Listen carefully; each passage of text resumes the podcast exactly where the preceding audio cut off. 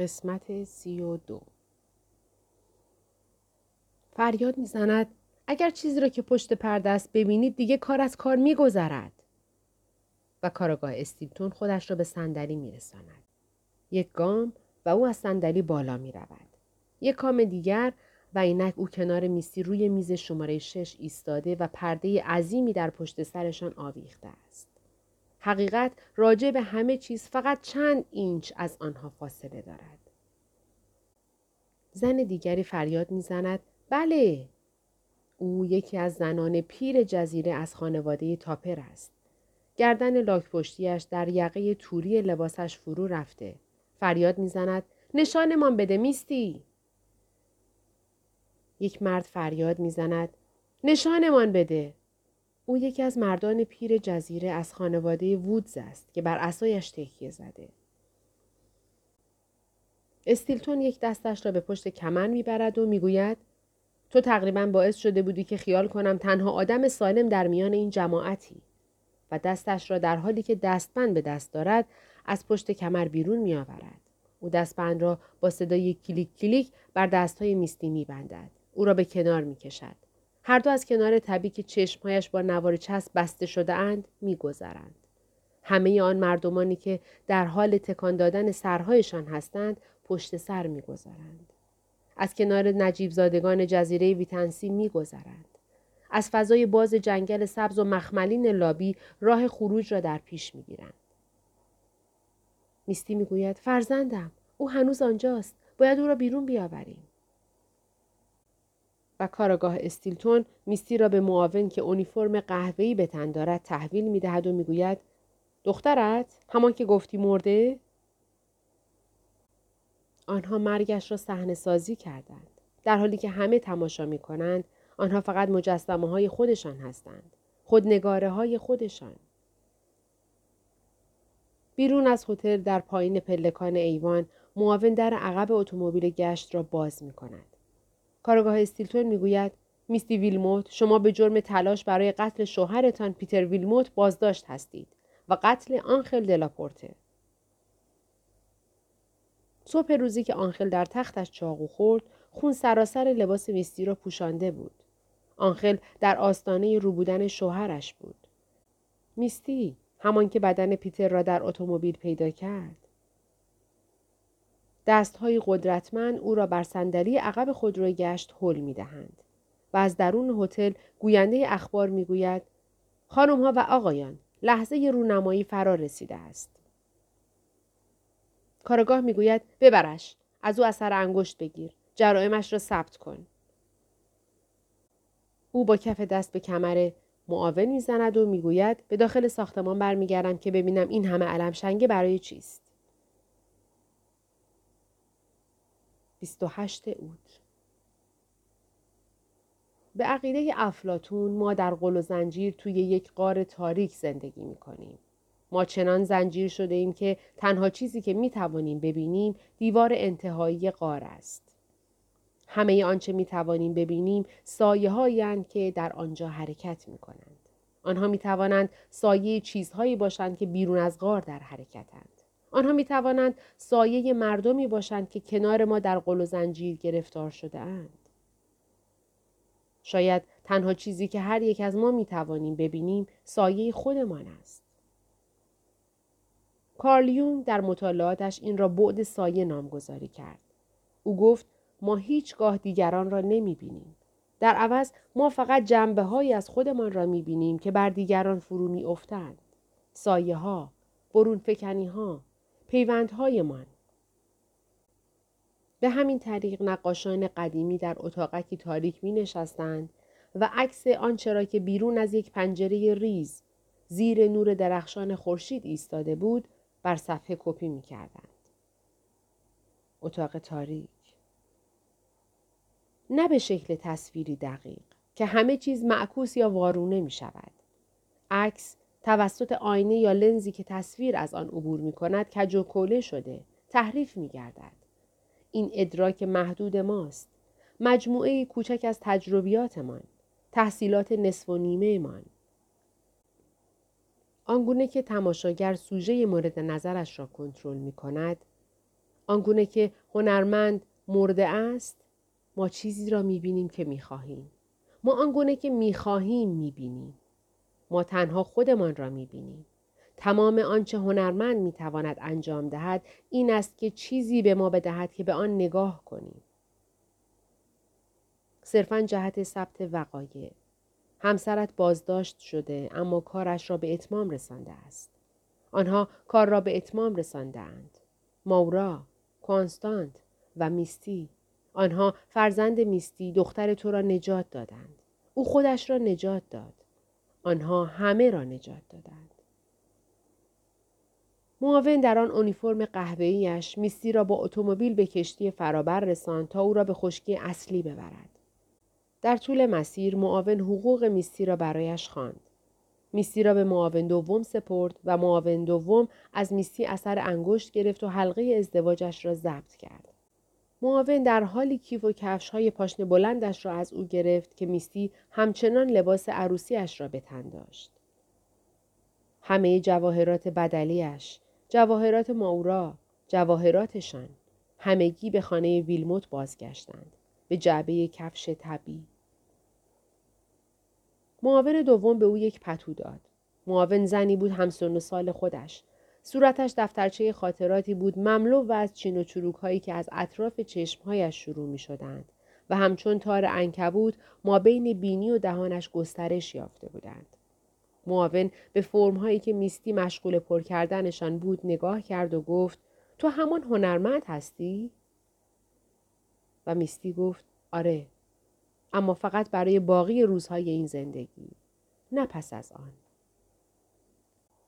معاون او را از راهروی بتونی به سمت یک در فلزی می‌برد قفل در را باز کرده می‌گوید از ساعت خاموشی گذشته است او در فلزی را گشود و قدم به داخل گذاشت و میستی آن را دقیقا آنجا دید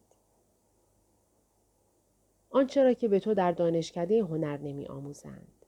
اینکه چگونه تو همیشه همچنان در دام افتاده ای. اینکه چگونه سرت به مسابه یک قار است. چشمهایت دهانه قار. اینکه چگونه تو درون سرت زندگی می کنی و فقط چیزی را می بینی که می خواهی ببینی. اینکه چگونه تو فقط سایه ها را تماشا می کنی و برداشت و معنای مورد نظر خودت را از آنها می سازی. صرفا جهت ثبت وقایع. درست آنجا بود. در مربع مرتفعی از نور که از در گشوده سلول به درون میتابید یادداشتی بر دورترین دیوار سلول کوچک نوشته شده بود. می گفت اگر تو اینجایی بدان که دوباره شکست خورده ای. به نام کنستانس امضا شده است. دستخط به شکلی منحنیوار بر سطح دیوار پخش شده است. مهرامیز و به یاد ماندنی است. تماما دستخط اوست. میستی هیچگاه قبلا در این مکان نبوده اما اینجا همان جایی است که او دوباره و دوباره به پایان می رسد. تنها پس از آمدن به اینجاست که او صدای آژیر را می شنود. صدای بلند که از دور دست ها به گوش می رسد. و معاون می گوید خیلی زود برمیگردم تا بهت سر بزنم. معاون به بیرون اتاق قدم می‌گذارد و در را قفل می کند. پنجره در بالای دیوار است. آنقدر بالا که میستی نمی‌تواند به آن برسد. اما باید به اقیانوس و جزیره ویتنسی مشرف باشد. در نور نارنجی رنگی که از پنجره به درون سوسو می‌زند در نور و سایه رقصان افتاده بر دیوار بتونی مقابل پنجره در این نور میستی به هر آنچه ما او را می‌دانست آگاه می شود. هر آنچه کنستانس می‌دانست. میستی می‌داند که آنها همگی چه احمقانه به بازی گرفته شدهاند. همانطور که می‌دانست چطور باید دیوار نگاره را نقاشی کند. همانطور که افلاتون می‌گوید ما از پیش همه چیز را می‌دانیم. فقط کافی است به یاد آوریم. همان چیزی که کارل یونگ نیمه هوشیار جهانی نامگذاری کرده است. میستی به یاد می آورد. همان گونه که اتاقک تاریک عکسی را روی کرباس متمرکز می کند، همان گونه که جعبه دوربین کار می کند، پنجره کوچک سلول آمیزه آشفته از رنگهای نارنجی و زرد، تصویری از شعله ها و سایه ها را بر دیوار انتهای سلول می اندازد. همه آنچه می توانی بشنوی صدای آژیر است. همه آنچه می توانی ببینی شعله های آتشند. این هتل ویتنسی است که آتش گرفته. گریس و هرو و تبی داخل هتل هستند. می توانی این را حس کنی؟ ما اینجا بودیم. ما اینجا هستیم. ما همیشه اینجا خواهیم بود و ما دوباره شکست خورده ایم. سه سپتامبر نخستین یک چهارم ماه در دماغه ویتنسی میستی اتومبیل را پارک می کند. تبی کنارش نشسته. هر یک از بازوهای تبی دور یکی از خاکستردانها را پوشانیده است. پدر بزرگ و مادر بزرگش. والدین تو. هرو و گریس. در حالی که کنار دخترش روی سندلی های جلوی بیوک قدیمی نشسته است، میستی یک دستش را روی زانوی تبی می‌گذارد و می‌گوید عزیزم و تبی سر میچرخاند تا به مادرش نگاه کند. میستی می‌گوید من تصمیم گرفتم که قانونا اسمهایمان را عوض کنم. میستی می‌گوید تبی من باید برای مردم تعریف کنم که واقعا چه اتفاقاتی افتاد. میستی زانوی استخوانی تبی را ماساژ می‌دهد. جوراب های ساق بلندش به آرامی بر روی برجستگی زانوهایش می لغزند. و میستی می گوید می توانیم برویم با مادر بزرگت در تکامس لیک زندگی کنیم. به راستی اکنون آنها می توانستند بروند و هر جایی که می خواستند زندگی کنند. آنها دوباره ثروتمند شدند. گریس و هرو و همه اهالی پیر شهرک آنها میلیون ها دلار از بیمه عمرشان باقی گذاشتند. میلیون ها و میلیون ها بدون مالیات و ایمن در بانک می توانند آنقدر سود برداشت کنند که آنها را تا 80 سال دیگر در امنیت و رفاه نگه دارد. سگ جستجوگر کاراگاه استیلتون دو روز پس از آتش سوزی در کوهی از چوبهای کربونیزه شده مشغول کندوکاو بود. سه طبقه نخست هتل نابود شد و چیزی جز دیوارهای سنگی باقی نماند. بتون در معرض حرارت به شیشه های سبزابی بدل شد. آنچه سگ بو می کشید میخک یا قهوه کارگران نجات را به سوی استیلتون راهنمایی کرد که در زیرزمین زیر لابی مرده بود. اسم این سگ که به خود میلرزد و ادرار می کند راستی است. تصاویر در سراسر جهان منتشر شد. اجساد در خیابان روبروی هتل پخش شدند. جسدهای نیمسوز شده سیاه و کبر بسته ترک خورده و شکافته شده اند. جوری که گوشت داخل بدنشان با ظاهری سرخ و مرتوب قابل رویت است. در هر نما با هر زاویه دوربین لوگوی یک شرکت به چشم می‌خورد. هر ثانیه از ویدیو اسکلت های سیاه شده ای را به نمایش می‌گذارد که در محوطه پارکینگ بر زمین افتادند. تا این لحظه شمار اجساد جمعا به 132 تن می رسد. در بالای آنها در آن سویشان جایی در قاب تصویر می توانید یک نام تجاری ببینید. یک عبارت تبلیغاتی یا یک حیوان بختاور که دارد لبخند می‌زند. یک ببر کارتونی، یک شعار مبهم و امیدوار کننده. بونزو میلز وقتی شما آماده اید تا از شروعی دوباره دست بردارید. میوت ورکس جایی که پیشرفت به منزله ماندن در یک جای ثابت نیست. وقتی چیزی را نمی‌فهمی می توانی هر طور خواستی معنایش کنی.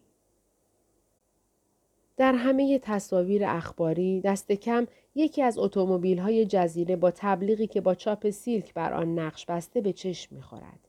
تکه کاغذ زباله، یک فنجان یا دستمال سفره که نام یک شرکت تجاری بر آنها چاپ شده. می توانی نوشته های روی یک بیلبورد را بخوانی. اهالی جزیره سنجاق سینه ها و تیشرت های تبلیغاتیشان را پوشیده مشغول مصاحبه با شبکه های تلویزیونی و در همین حال اجسادی که دود از سر و تنشان به هوا می رود در پس زمینه قابل مشاهده اند. اکنون شرکت های خدمات مالی و شبکه های تلویزیونی ماهواره‌ای و کمپانی های داروسازی حاضرند باج چرب و نرمی بدهند تا همه تبلیغاتشان را بازخرید کنند و پس بگیرند. تا اسم و عناوینشان را از جزیره پاک کنند.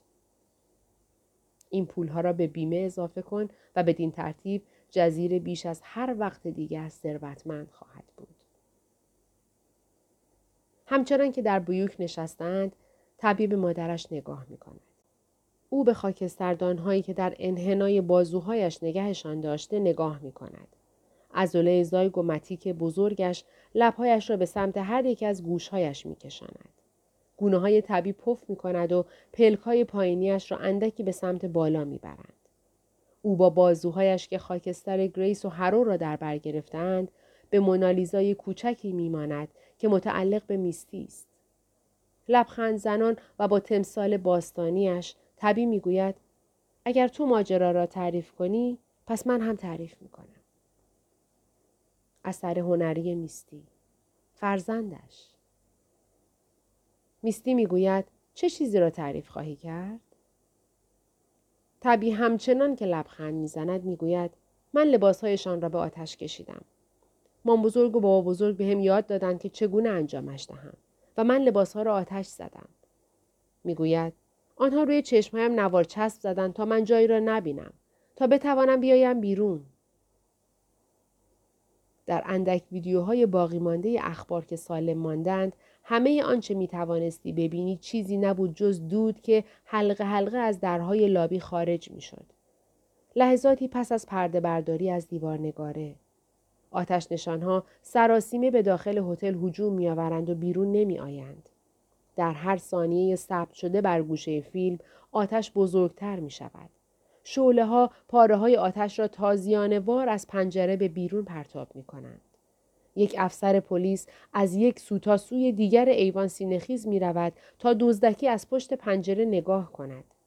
او همانجا خم می شود و به درون نگاه می کند. سپس می ایستد.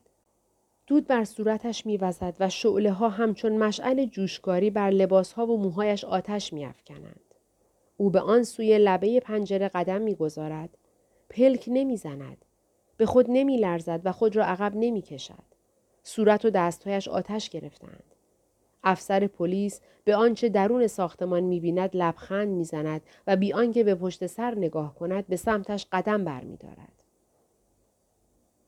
اخبار رسمی حاکی از این است که شومینه اتاق نهارخوری دلیل این حادثه بود این جزو مقررات هتل بود که آتش میبایست همواره بسوزد فارغ از اینکه هوا تا چه حد گرم باشد اینطور بود که آتش سوزی آغاز شد مردم در فاصله یک قدمی از پنجره ها جان باختند. بدنهای بیجانشان در فاصله به اندازه یک بازو تا درهای خروجی پیدا شدند. بیجان آنها را در حالی یافتند که ظاهرا داشتند به سوی دیواری که دیوار نگاره بر آن آتش گرفت چهار دست و پا سینهخیز گرده هم می آمدند. به سوی مرکز آتش سوزی. به سوی هر آنچه افسر پلیس از پشت پنجره ایوان دیده بود. هیچ کس برای فرار حتی تلاش هم نکرد. طبی می‌گوید وقتی پدرم از من خواست که با او فرار کنم به من بزرگ گفتم. می‌گوید من کاری کردم که نجات پیدا کنیم. من آینده همه جزیره را نجات دادم.